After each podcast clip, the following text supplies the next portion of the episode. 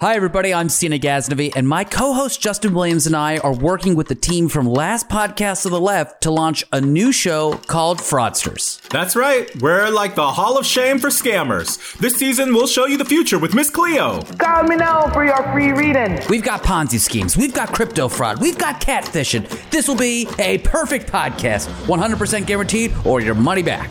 Sina, I think it's free. Oh, that's right. Fraudsters, starting next week. Listen for free only on Spotify.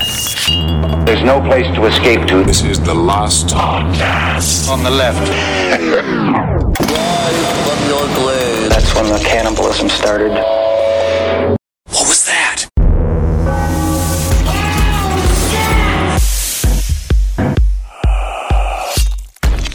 And I can call you up and spend the time.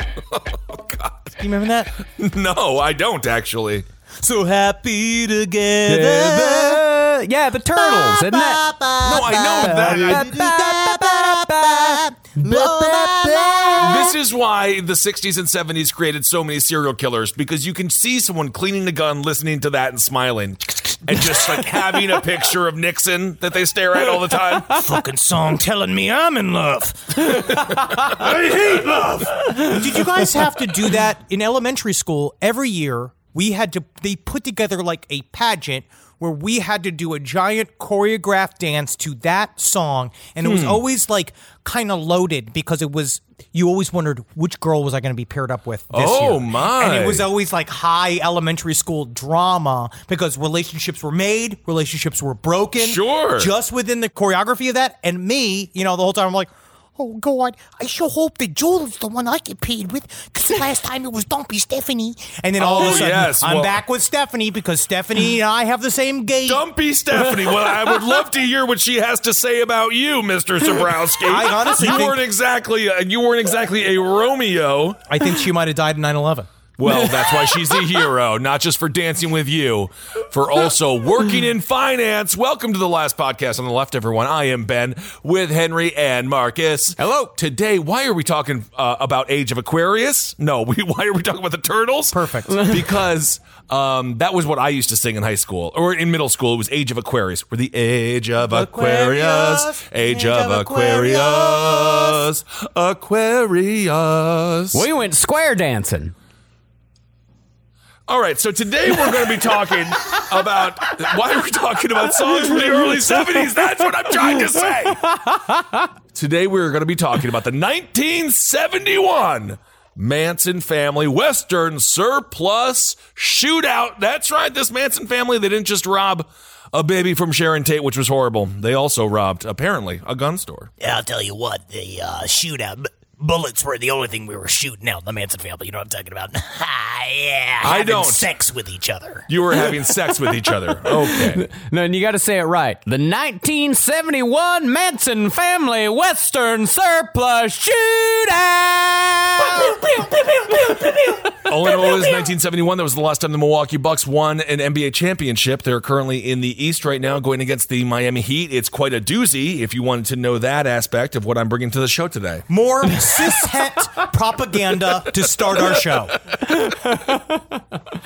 Now, one thing that sometimes gets overlooked in the story of Charles Manson is that the members of the cult who went to jail for the Tate LaBianca murders were not the only followers of Charles Manson. They were the A team. they were so he had like splinter cells. He had splinter groups. That's how powerful Manson was. It wasn't necessarily splinter groups. It's just that the cult was a lot larger than the, you know, I think five some odd people who actually went and committed the murders. At one Okay. point, Manson had almost 100 followers. Woo! I mean, loosely, at that point, that was when he was having big get togethers. So he'd have parties, and it, so it would kind of wax and wane the size of the cult. By this point, mm. it was like 25 hardcore members deep. Well, yeah, because you can't just throw a potluck and then say that you are a cult leader and all of these people are your cult followers. They're just bringing ma- macaroni and cheese. Amen. If they're out there eating my cult stew, you have become a uh, an adjacent. You're at least cult adjacent. What kind of meat? What kind of meat would you put in a cult stew? Rabbit. Oh, that makes sense. That, that makes sense. Yeah, I mean, there were actual celebrities involved with Charles Manson's cult. Like, don't forget that Dennis Wilson, the drummer from the fucking Beach Boys, was a staunch. I mean, you wouldn't necessarily call him a member. He was more a cult buddy for a long time, but it still gave Manson a lot of credit. He was a benefactor because Yeah. they would go live in his shitty house until finally they got sick of them being inside of his fucking mansion. I get it. and they, them, and then Charlie waved a knife at him. That'll do it. Well, besides Tex, Leslie, Susan, Big Patty, and the rest, there was a whole cast of what John Waters calls in his book Role Models, the B Teamers, that were highly active in Los Angeles both during and after Manson's trial, besides just their courtroom antics, which everyone knows about. Just once I wish they would call me Patty. Not Big Patty. It's not even, honestly, I'm going to say it's not even a negative thing. I love how much patty there is for us to have. You love you love Big Patty? I, I, I, I appreciate Big Patty. You you appreciate Big Patty? Yes. Now, can I please, please hand the pizzas to the rest of the party?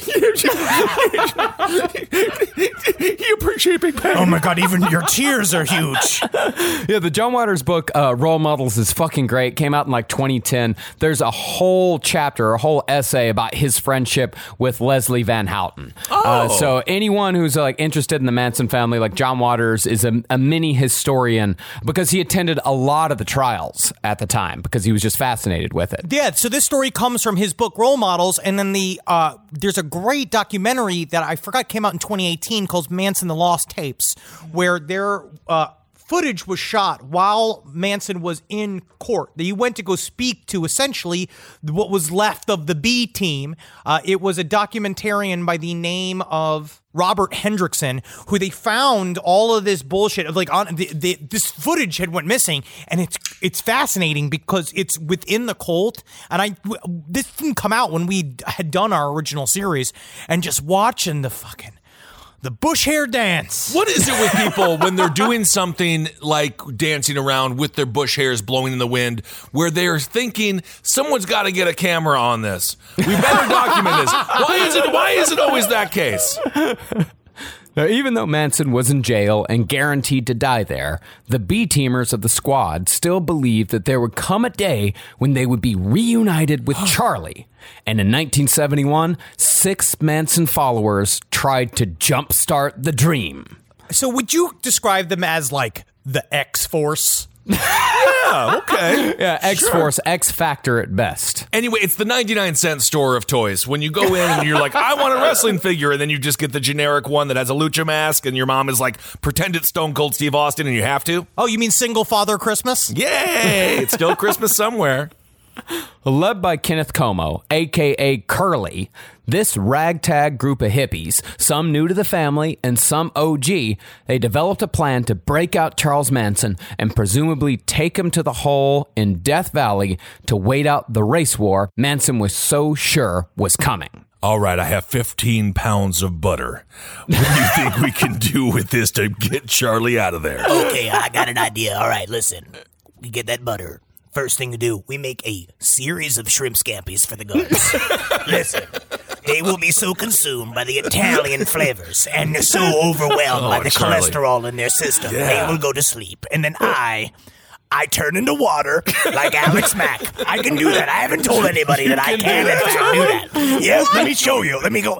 Uh, oh, I'm just, I'm just pissing. Yeah, you're pissing all over the place.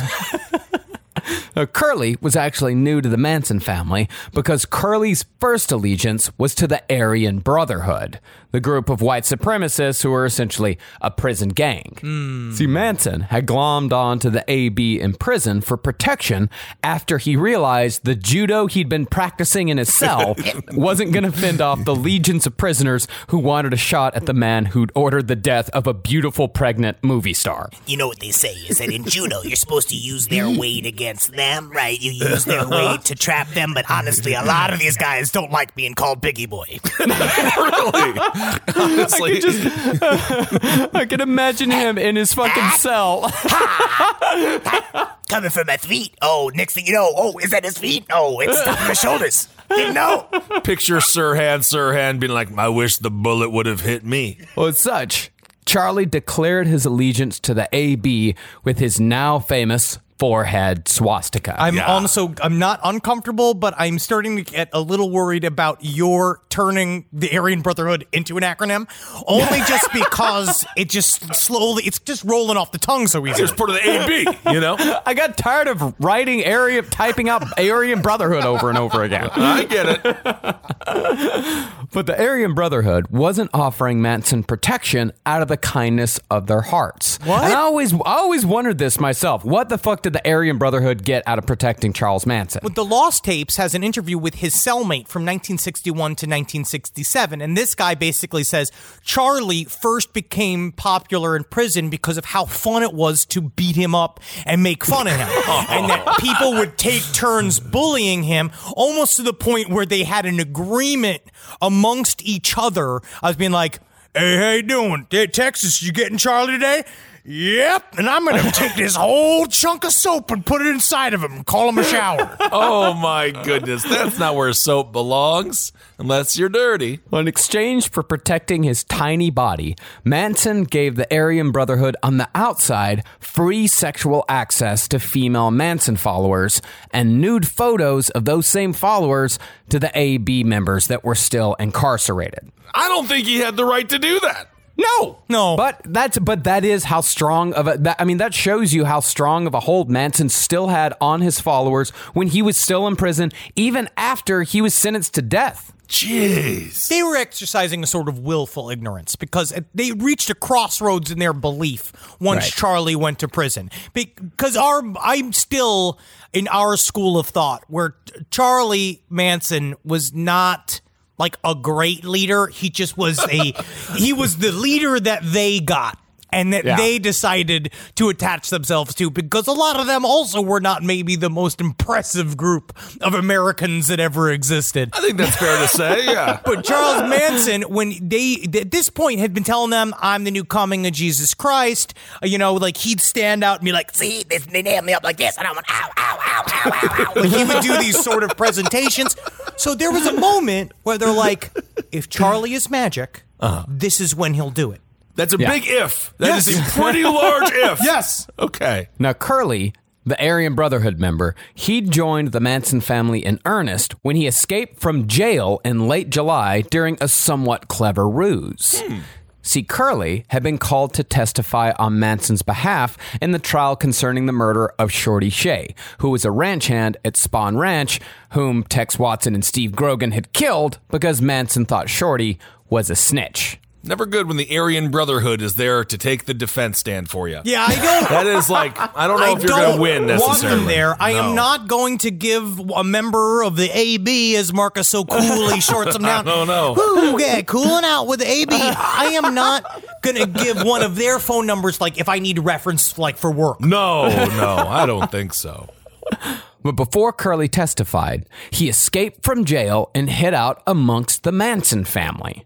Now, as we know, the Manson family would, was not made up of the brightest minds of the late 60s, and none of them were career criminals. These are all just fucking hippies. I mean, with the amount of acid they were taking, I think their minds may have been bright.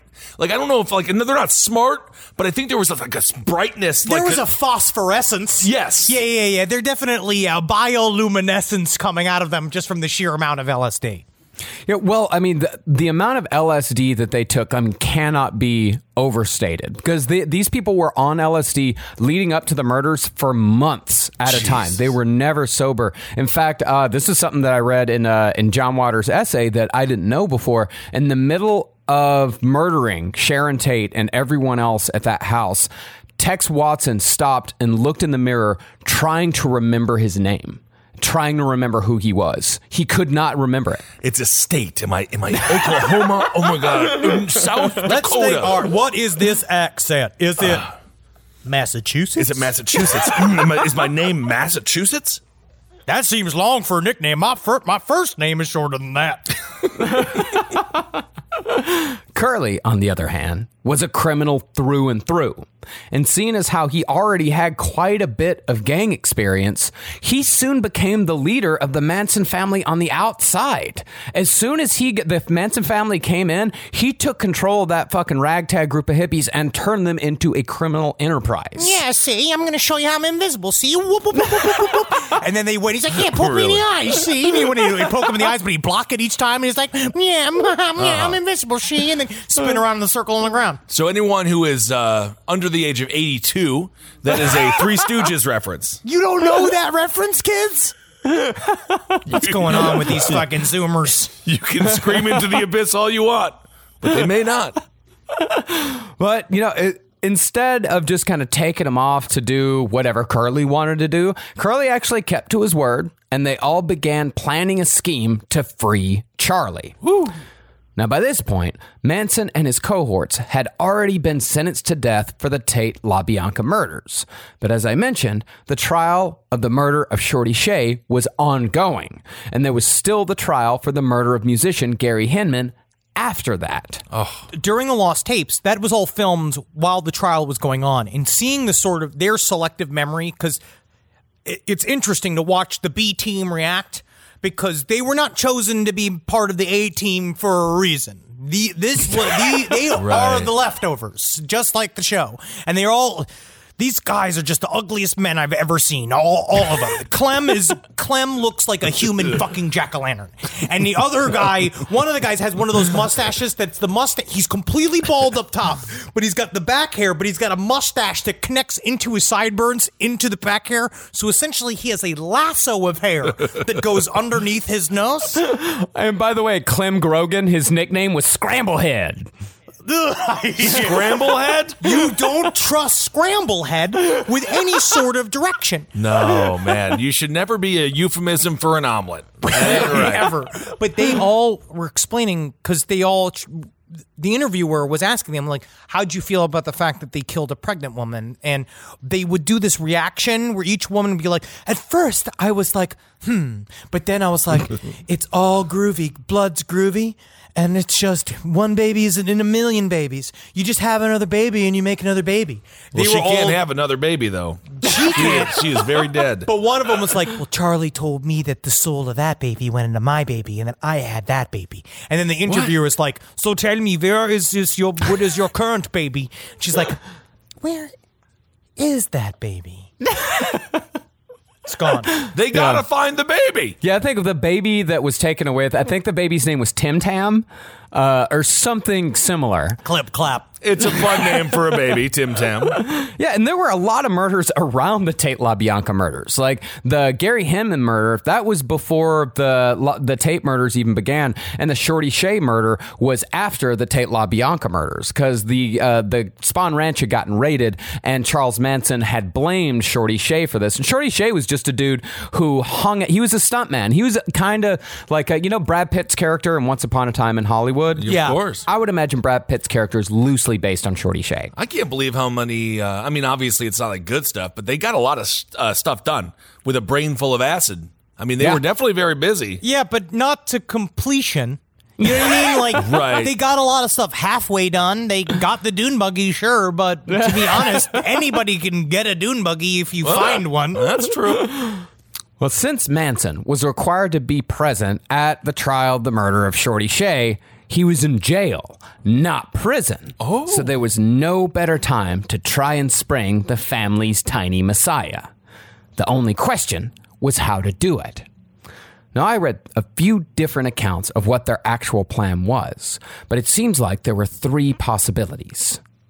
In the original plan, Curly was supposed to somehow abscond with the most wanted man in America during Curly's prison transfer, and the two of them would scamper away together. wait, wait, hold on. What is that? What is this grand idea? Curly was going to go in, start a food fight with all the uh-huh. guards, duck as the head guard get hits with a cake. And then they were gonna go. Then they were just gonna go. Okay. yeah, there was a that was the plan. It's like you know, you, Curly. We're, what we're gonna do is we're gonna say that you've got some evidence in Charlie's favor on Shorty Shea's trial. That you're gonna testify for Charlie, but you don't have anything to say for Charlie. And what you're gonna do is when they transfer you, you're gonna get away. You're gonna find Charlie, and you're gonna run away with him. Seems like the hard part is everything. Yep. Because you gotta get away. That's just the idea. That's what they wanted to do. They just did yada yada yada. Charlie's back on Spahn Ranch eating me out. Okay. Got it. Well, I mean, Curly did manage to escape. I mean, he got the first half of his plan done. He got out of there, but he just, you know, he decided it's not the right time to try and spring Charlie. Yeah, to go back to jail? Well, it's just also very difficult spring Extremely difficult. It's very difficult. No, there's an entire system trying to keep him there. Yep. And you're just you just got a brain full of acid. You got the spotlight. they catch you on the wall. You go, you freeze. You know what I mean? You're wearing Yeah. a striped suit. It's difficult to walk around like that. They don't have the kind of fashions in the 70s that we have now. Well, you got to get one guy to dress up like a sexy Bugs Bunny, scamper around the yard, distract all the guards. Next thing you know, everyone's out at the back door. But guess what, man? By 1965, they had already made all guards f- completely immune to sexy bunny men in dresses because they just like. They would do a program where they would have each one. This is true, and they would bring in young, lithe, twink men dressed as bunnies in sling dresses, and the cops would just beat off at They them beat until they so much. Well, just so they became numb to the idea of fucking them. Maybe they could do it faster too. Then, Yeah, and, and hold the gun on you while fucking them. wow. Well, I would like to meet. I would like to meet the warden of that jail. Well, since Curly scampered to the family alone, there were two other options. Okay. One was to just storm the courthouse with guns during the trial and run off with Manson tucked under their arm. that honestly, to be of all of the plans, is kind of weirdly doable if you show up in force. Yeah. But he Yeah. can also fit inside of a little FedEx box. Yeah. That you can and you can very easily abscond with him if you can keep him from struggling. That's the What if problem. we- He's very active. Dress him up like normal, put him in a box, send him to Abu Dhabi. Perfect. The more likely plan, though, which was also the one most unlikely to work, was to hijack a 747 passenger jet and kill one passenger every hour until Manson and the rest of the family were released from custody permanently. These are these are acid ideas. They are acid this ideas. whiteboard is the dumbest whiteboard that has ever been drawn on. All right, you know what? I, and there is a third plan here. We reverse time using the powers of Superman. And we go back to before the crimes, and we all move to Florida. That's a great idea. That's what they should have done. well, while the Manson family, that was still on the outside, definitely had small arms, those plans required heavy firepower. You're not going to hijack a 747 with a fucking pistol. Nope, nope, Not anymore. definitely not. Not since 9 11. So, led by Curly, the B teamers decided to rob a gun store to increase their arsenal. But before they even robbed the gun store, they robbed a beers they robbed a liquor store and made away with $2,000 so they could buy a van to get away. Now, why didn't they just buy the guns? I thought about that. That was also my first thought. It seems easier to steal a van than it does steal a bunch of guns because you got to break into a store full of guns. Yeah, but to the- get guns. But the guns are like asking to be stolen in a way. Hmm. You know what I mean? The adventure. Think about the adventure, Kissel. Yeah, I just think you can The get call a to action. Joseph Campbell, story of a hero. No, I love the idea of stealing something, Venture but across the Chapel Perilous. Adventure inside the Arsenal itself. vans are littered everywhere. It's 1970 And people left California. the keys in the above thing. yeah, yes. just we can get a van. Too easy. Well, as far as the crew went, five members of the Manson family were drafted, besides Curly. Right alongside Curly was Catherine Share, aka Gypsy, who had joined the Manson family at the age of 15 in 1967. Never trust anybody that could be played by Lena Dunham in a movie. Absolutely not. They never should have the gun next to you. No. They, they should not. Well, prior to joining the Mansons, Gypsy had been a singer who cut some fair to middling singles under the name Charity Shane. They're okay. They're kind of like uh, uh, Mama Cass does Bob Dylan. Uh, and then not later, bad. But it's it's she's got a nice voice. It's not as great as you think it'd be. There was a couple of group sing-alongs in the lost tapes that they show that actually shows not only were they surprisingly like sweet sounding, but they did harmonies. Yeah. And that takes fucking rehearsal. Yeah, of course. That's all they did. Like when they were around Charlie, like they were a group. They knew what the fuck they were doing. Gypsy, actually, she had better than a nice voice. She had a beautiful voice. A lot of her stuff under the name Charity Shane is available over on YouTube. It's cool shit. Some of it is also a little bit like Nancy Sinatra. But Charity moved to Spahn Ranch after meeting sometime Manson family member Bobby Beausoleil on the set of a softcore pornographic film called The Ramrodder. Hmm. All right, it can't be softcore if it's called the Ramrodder. I Also, what does that even mean? Everyone doesn't have an erection? Yeah, that's the thing. Yeah, ramrodder sounds like you're just trying to fold up a super long penis that's Yeah. very, very soft Oh, it's inside horrible. of someone. But yeah, you shouldn't name a softcore porn anything with ram in it. Ramrodder. Unless it's like romancing the ram or the ram the ram mysteries of Sheboygan. Man, one of my favorite pornos is the Ram Mysteries of Sheboygan. There, there's a butt scene that is just incredible. You don't even know if it's a man or a woman's. and they all wake up and it turns out they were all inside the butt. Isn't that something special? Isn't that how they ended the TV show Lost? I remember there was a smoke monster I do. and a big fat guy. I do remember that. I liked him.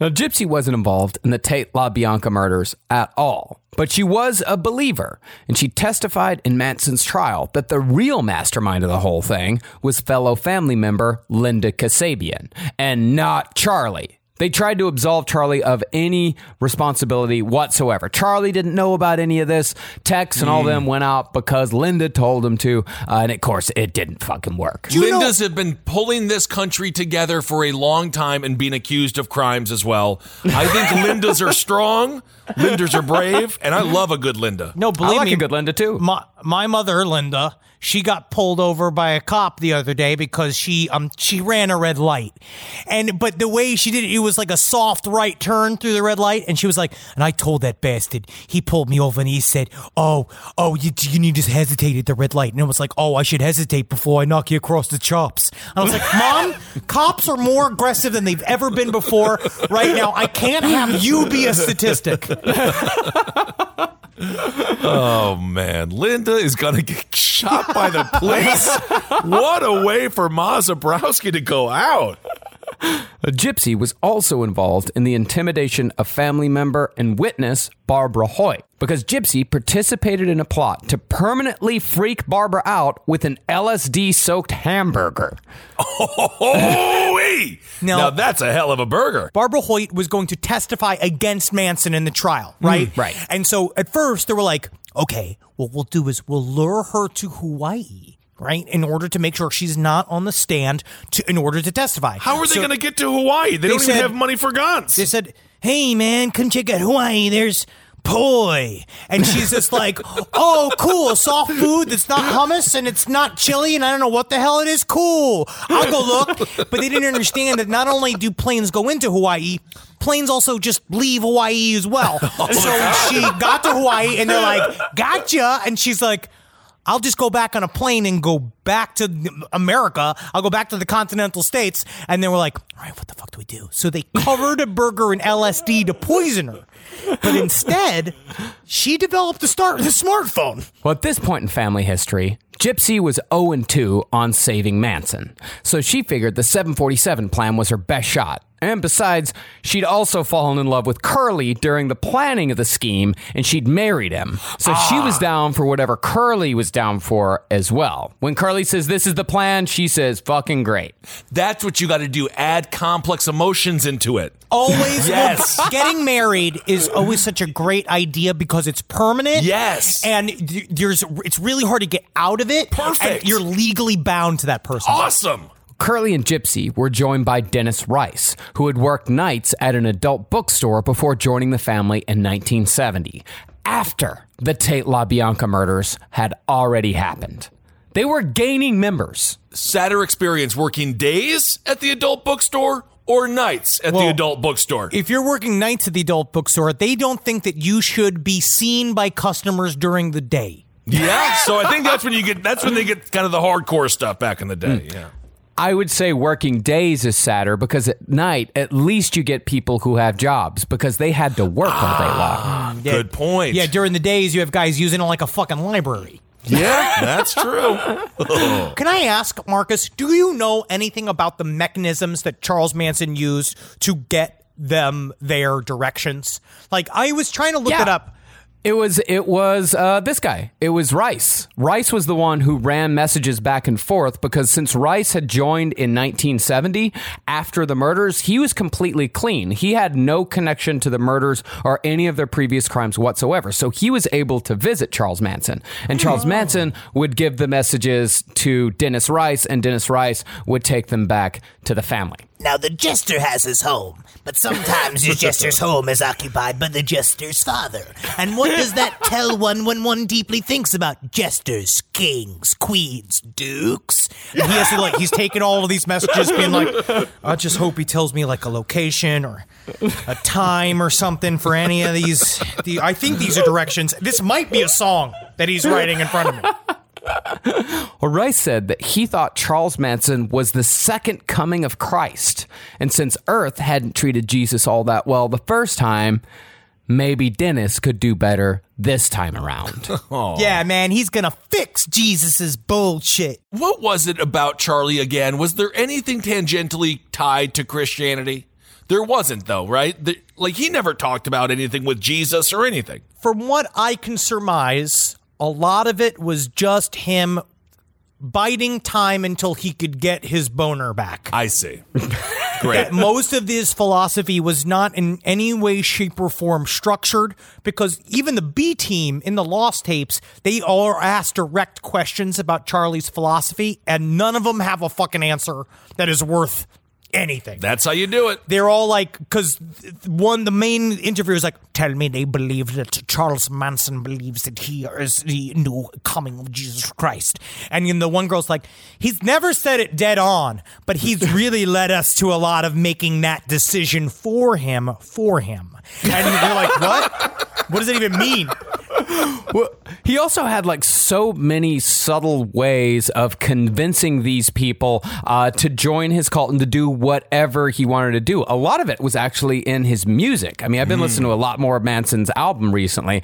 And the song, like specifically like "Home Is Where You're Happy," uh, which is, I mean, it's a very catchy song because that's the thing is that Manson songs are very catchy. But the bridge of the song is "Burn all your bridges, leave your old life behind. You can do all you want to do." Because you're strong in your mind. Okay, Marcus. So you're dabbling with agoraphobia right now. Um, do you feel like? No, I'm not. I'm Do actually you- doing no, great. I know, I know, I know. No, you're doing great. But you're it's a pandemic. You know, haven't Uh-huh. left the house in a while. You're listening to uh, the B sides of Charles Manson. Um, I'm not you- only listening, I'm learning how to play them on guitar, my friend. okay, okay. So It's constructive. is that is that? I think it's constructive. Technically, right now, it's helping the show. After this episode, yeah. that's where we're gonna hit into some like problem like areas. Right. But we've already been here before. He has been through this. To Charles Manson. He had some of his music had some good bones. He's listening to Charles Manson, specifically the song "Home Is Where You're Happy" on loop, while not leaving his house. He's learning the song. I leave my house twice a day to go walk the dog. He's got to go yell at people and show him his new tambourine. Okay, all right, I believe you. It's funny you say that because the man, the B team talks about the music as being a major hinge because Yeah. they were all super into. I, I forget what the term is. There is a there is a pheromone. There's a I don't know what the term is. Fucking, it's not a pheromone. It's like a protein. It's something that comes out when in group activity. But it's the idea of the people come together doing group activities and they feel good doing it. And so the big thing that they were super into was the group sing-alongs. And Charlie used to do them all, throw them all the time. And it was how they kind of all got together and it would precede and succeed their orgies and those things that they do at night. And it seems like even the songs within the group got mixed reviews because one of the long hairs that's in the documentary, it's like, you know, man, some of Charlie's hits, man, they really got that flow, man. You know, some of them need some work, but other ones Well- are just like really good. And you're like, man, fuck you. No, that's good constructive criticism. All artists need good constructive criticism. Yeah, I mean, there's not a whole lot of genius to garbage dump, garbage dump. Why do they call you a garbage dump? Garbage dump, oh, garbage dump. That sums it up in one big lump. That's not genius. that is not not genius. If you think about the garbage dump, garbage lump, I mean that's great. I think it's very smart. You can imagine what's in the garbage. Well, it was his song about dumpster diving because that's how the Manson family survived. Just like Joe Exotic and his motley crew of heroes. He fed an entire zoo audience meat from a dumpster, and they loved it. I was just thinking about that the other day. It was funny.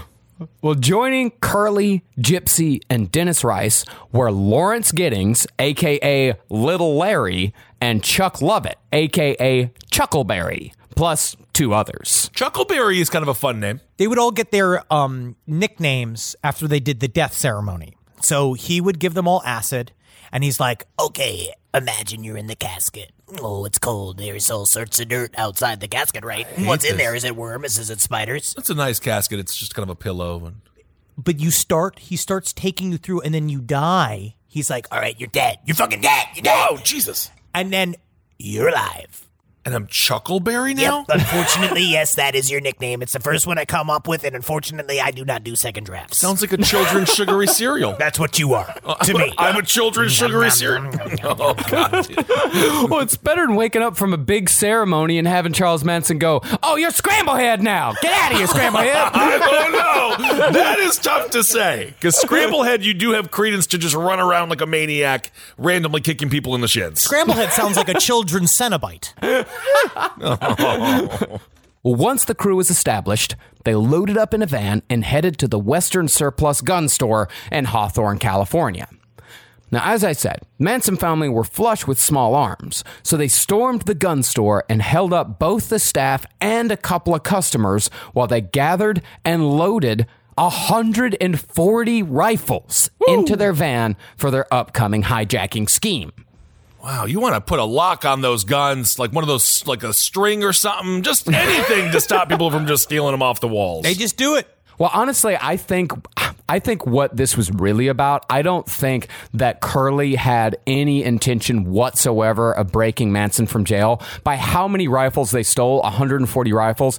This was a job for the Aryan Brotherhood. Like this oh, was for this was for the fucking gang that Curly was actually a part of and he was just using these dumb fucking hippies to get the guns. It's 140 guns. Yeah, they're not going to do anything. And then he knows that he can then have the Aryan Brotherhood, the members that are out of jail, he can come and essentially just take over this group and have their essentially sex kittens attached to it already. Like that's what it, what he wanted. And I, you could see him project that onto his group of like, I have this whole group of like willing females because it was like, it's it's all it, you know.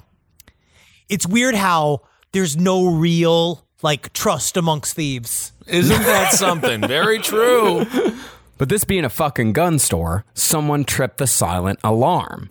And since Western Surplus was one of those stores that didn't call the cops unless something had gone terribly wrong, an officer was soon on the scene and the shootout began. Ooh, This is fun. This is the, the closest this story. I feel like this should have been in the fucking Once Upon a Time in Hollywood. It's fucking crazy. No, th- this is a full, like, this seems like the climax to a wacky caper comedy. so just one tubby officer showed up and was just No. like, "Oh, okay, I've got to deal with this now." Well, because it's true. Like it, it, it- several articles I read talked about how this place was so like hands off to the cops. Like they did not like cops. This store and the fact that they called, they were like, "Oh shit, something's really going down." They don't call us. okay, Yeah.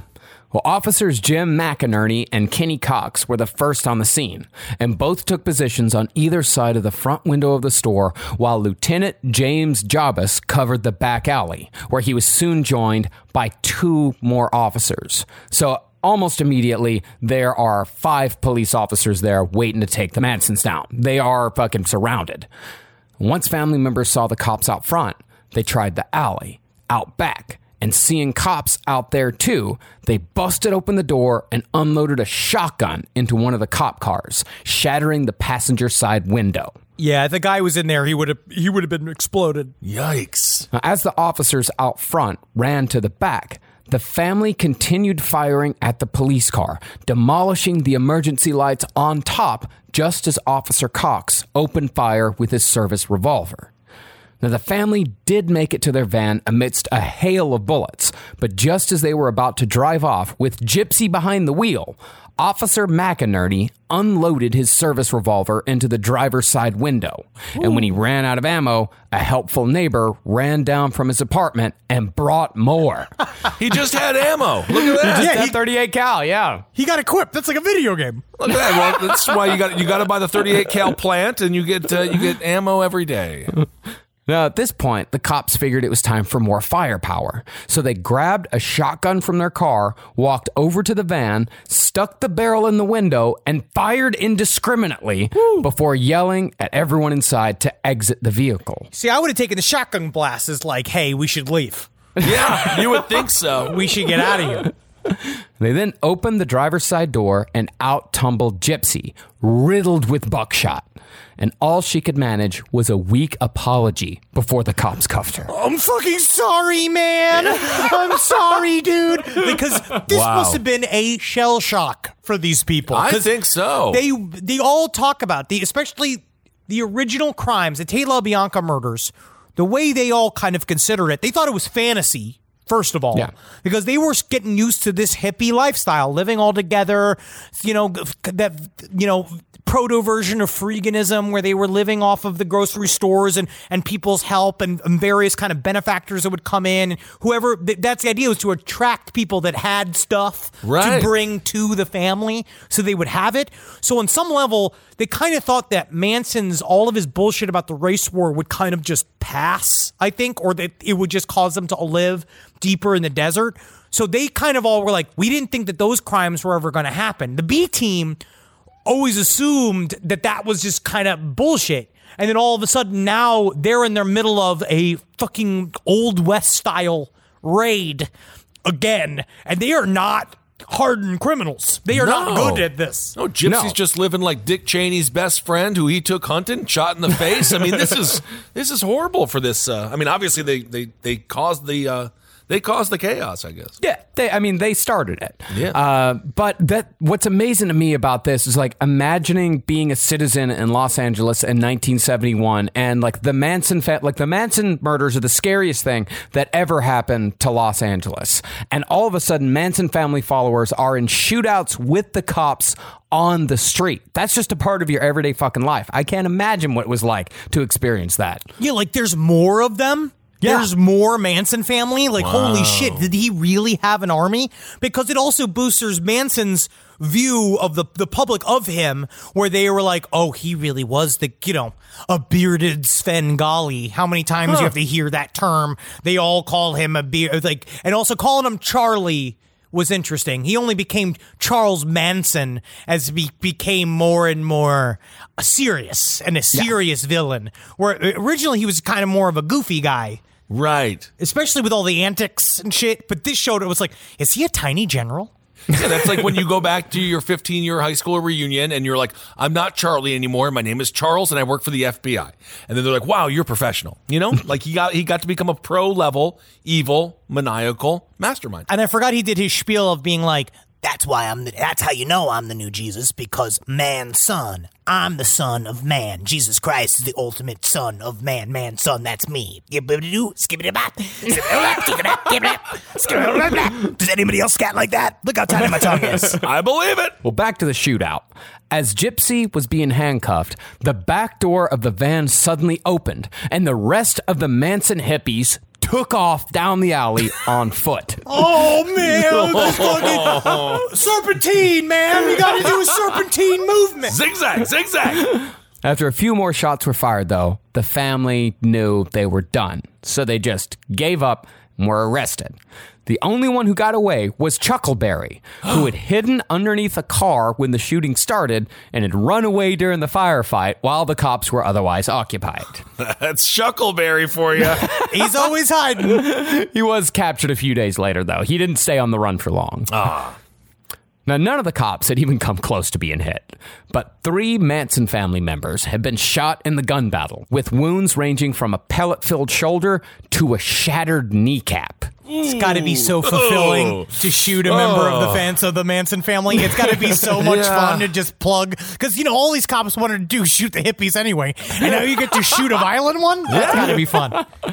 It was, however, pretty obvious to police that they'd arrested Manson family members because at least two of the robbers, including Gypsy, had the telltale X's carved into their foreheads that signified one as a follower of Charles Manson. Man, they really must have fucking regretted that At some later point. on. Uh, she, a Gypsy, eventually got plastic surgery to have it removed. Oh, no kidding. You can just do that. Yeah, I guess it's difficult to like join a quilt group once you have a swastika tattooed to your forehead. Yeah, I suppose so. A lot of these SoundCloud rappers are going to be doing that soon. Uh-huh. Getting, getting surgery to get rid of all those face tattoos. Especially because Tekashi fucking six nines in witness protection and his name's on his forehead. Yeah, it's not going to work out for that kid. Now, of course, all members of the Manson family that were arrested in this scheme tried to defend themselves in trial, but all were denied. What?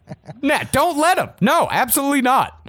I think they might be able to talk their way out of this, especially Chuckleberry. At some point, they're probably did they all looking at each other when the third one's being like, "Man, I'm gonna defend myself, man. I know how to do it." They all look at each other and go, "You know what?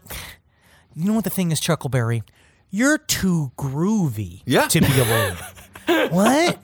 You're just too with it, man. You're too spaced out, man. You're too fucking on the fucking ball, dude. You know what I'm saying? You're right, man. I am too fucking chilled out, relaxed out, full on serpentine, fucking cool ass dude. Really? Doesn't seem like it. Nope. You just robbed a gun store, but Yeah, it was a, just a bad afternoon, man. bad afternoon. Even so, the defense, who was representing all of them at once in one trial, made a huge mistake in calling one of the most unpredictable people on the planet to the stand. He called Charlie. Hell yeah, buddy. Give him the spotlight. Did he? He must have known this was going to be good for his own, um, like fame. This Yeah. this lawyer, he must have known. Well, the plea had been not guilty by reason of insanity, and the defense attorney figured that if he could get Charlie to admit that all of these hippies had acted under Manson's direction and influence, it could be proved that they didn't know right from wrong during the robbery, hence the insanity defense. But Charlie, true to his character, refused to cooperate and instead said, Hell yeah, they knew right from wrong, send him to jail. Charlie! Ooh, that's the Charlie I remember. Totally unpredictable, with no loyalty at all. None. But Manson wasn't the only one called to the stand. According to John Waters, who attended the pretrial hearing, each Manson family member on death row was called to the stand in what amounted to a bizarre reunion. And it was actually the last time all the Manson family members were together in one place. Ladies and gentlemen, put your hands together for Squeaky Fromme. You guys know her. You guys love her. And she I can't out believe she's here. I can't believe she's here. Oh, dude, are they're gonna get Rachel out here. Whoa. And and what's and Rachel and what's the other guy from Friends? Chandler? Raw? I wanted to say Spindler. Monica?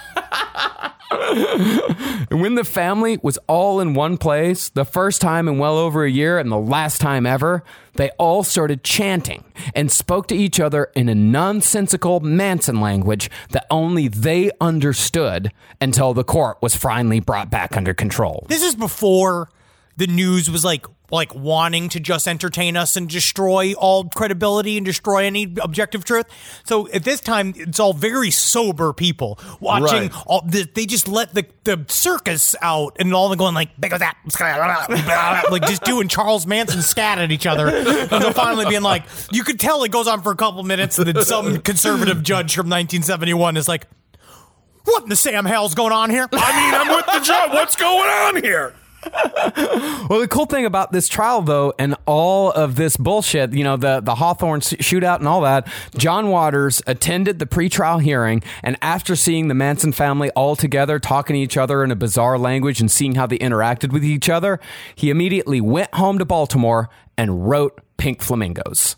What an inspiration! of course, the inspiration for Pink Fl- Flamingos was the Manson, was the Manson family screaming at each other in a courtroom. Of course, that was. It all makes sense. Also, Divine, love Divine. I don't think she needed to eat the dog shit because That's a they fucking also real woman. That's a real woman and a real performer. That's what it takes. And I explained this to Natalie at some point. I was like, he was at the the pretrial, and the- b- before I even said it, she was like, "Oh my god, that's where Pink Flamingos comes from." And I was like, "Yeah, Wow. you know, they, they made that, they kept on feeding the dog because the dog was constipated. This is what I'm bringing to the show today. The dog was constipated, so they kept on feeding the dog. And then finally it had a little poop. They shouldn't have done that to the dog. That makes or me the chicken, for that matter. Although I think they did eat the chicken. They ate the chicken. Yeah, yeah. And if you want some fun John Waters, uh, Manson family mix up action, uh, Multiple Maniacs is on uh, HBO Max. It's definitely worth a watch. It's fucking great.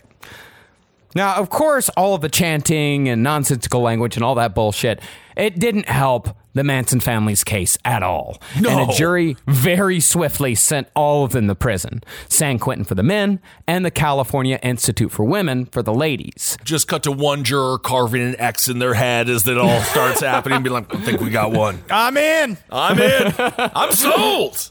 And the ladies actually joined Leslie Van Houten, Susan Atkins, and Patty Krenwinkel in a special unit that was just for Manson girls. They had a great time. That honestly must have been just fine. I think at some point they they must have enjoyed that lifestyle for a second. They like the enter- the attention, but I think as the years go, Yeah. the shine wore off. It did, it, it- but it did take years. It took absolutely it took years upon years for all of them to finally break free of the Charles Manson thing and finally admit, like, oh, maybe we fucked up. Ah. Well, most were released within five years, and while a lot of them faded into history, some, like Gypsy and Dennis Rice, joined other Manson family acolytes like Tex Watson in becoming born again Christians.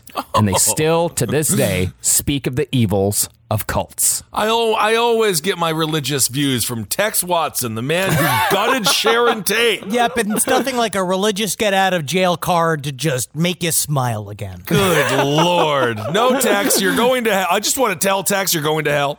Um, if he's listening, I know he's not, but. No, um, no. Well, there it is the 1971 shootout in Hawthorne at the gun store. Very creepy stuff. Yep. And again, read read John Waters' role uh, role models. It's a really fun. It's a fun read. Uh, it's good for what ails you right now. It's just fucking. It's a great romp. It's I a fun. just so wish they weren't violent because, you know, it could have been fun for a second. we never would have heard of them. it? No. They would have just died out in the desert of starvation. I love this side trip into the world of Charles Manson. It's been a while since we've seen him, but guys, this is not the first little heavy hitter territory we're going to get into. The summer of strange is sadly over. Summer is Oh. gone. The fall begins. Yes. We're down. We're going to hit some fucking crazy topics over the next couple months. I'm very excited. Next week we're going right into heavy hitters. Then we've got some UFOs. We got a cult series. We got all this shit coming your way. Very fucking excited. As always, excited to give you uh, as much edutainment as we possibly can. Thank you all so much for supporting the shows here on the Last Podcast Network. Also, we have the big announcement about fraudsters. Please listen to Fraudsters on Spotify exclusively. Sina doing- Ghaznavi and Justin Williams are putting together an incredibly researched and funny show about financial crimes, and they are doing things uh, in a kind of more involved way where they are also interviewing people that are involved with a lot of these crimes and people that are victims of these crimes. And so you get to re- a real inside the bull look. Yeah, and their first uh, series is about Mrs. Cleo. It- Miss Cleo, Mrs. Cleo, Cleo. Uh, she she's not married. Okay, Miss Cleo, excuse me. Ben, could you please? Calling me now, and I would call her, and I would call Miss Cleo whenever I needed any kind of help or any kind of assistance. But apparently, you never really got Miss Cleo, which is one of the reasons she is uh, the main focus of the first two episodes of Fraudsters. So, thanks for supporting all the shows here. Uh, if you want your weekly wrestling update, listen to Kinda Fun. We got politics, everything you want to know or don't want to know, but you're gonna know. We got Abe Lincoln's Top Hat, No Dogs for all your music and edutainment needs. yep. We just started a series on uh, dead Kennedys. We are two parts into our series on dead Kennedys, uh, and we're extremely excited about that because dead Kennedys is one of our favorites. All right. This is very, very exciting. Whizbrew, page seven, pop history. To check it all out. Um, lastpodcastmerch.com. We have all new bullshit coming out. We have lighters. I believe we're going to have some other fun, some sort of accessories coming your way. That's not dick sucking. That's not dick sucking. It's not dick Because sucking. it definitely sounded like it. it No. Okay, it's not dick sucking. No, Uh, I think that you all you check it out and support us, and uh, we want to thank you for your support up until this time. Thank you for supporting us and having a week off. We are.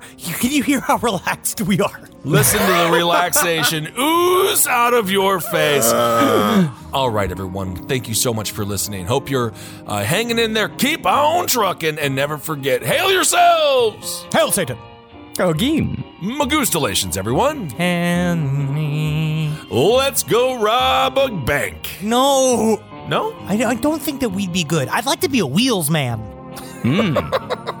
I'd be good at crowd control. What am I supposed to do? You're the Uh, decoy. distraction. Yeah. Do you have- So I'm supposed to what, go take a dump? Who's robbing the bank? You're big enough. I'm going to say this, and I- this is not a slight against you, but I think that you could probably take one or two bullets and live. Yeah. So you need to be first out and first in. But who's robbing the bank? Carolina. We got to get Okay, Carolina for that. Carolina. Yeah. All right. Yeah, for the ladies, Natalie would be good too. Have the ladies Get do him on it. We're the support team. Yeah. I'm just getting shot twice. That's your job. You're an essential part of the team, absorbing bullets for the other members of the team. What if they shot me in the head? They shot you in the face. It's a risk we were willing to take. That's dumb and dumber, guys. This show is made possible by listeners like you. Thanks to our ad sponsors, you can support our shows by supporting them. For more shows like the one you just listened to, go to lastpodcastnetwork.com.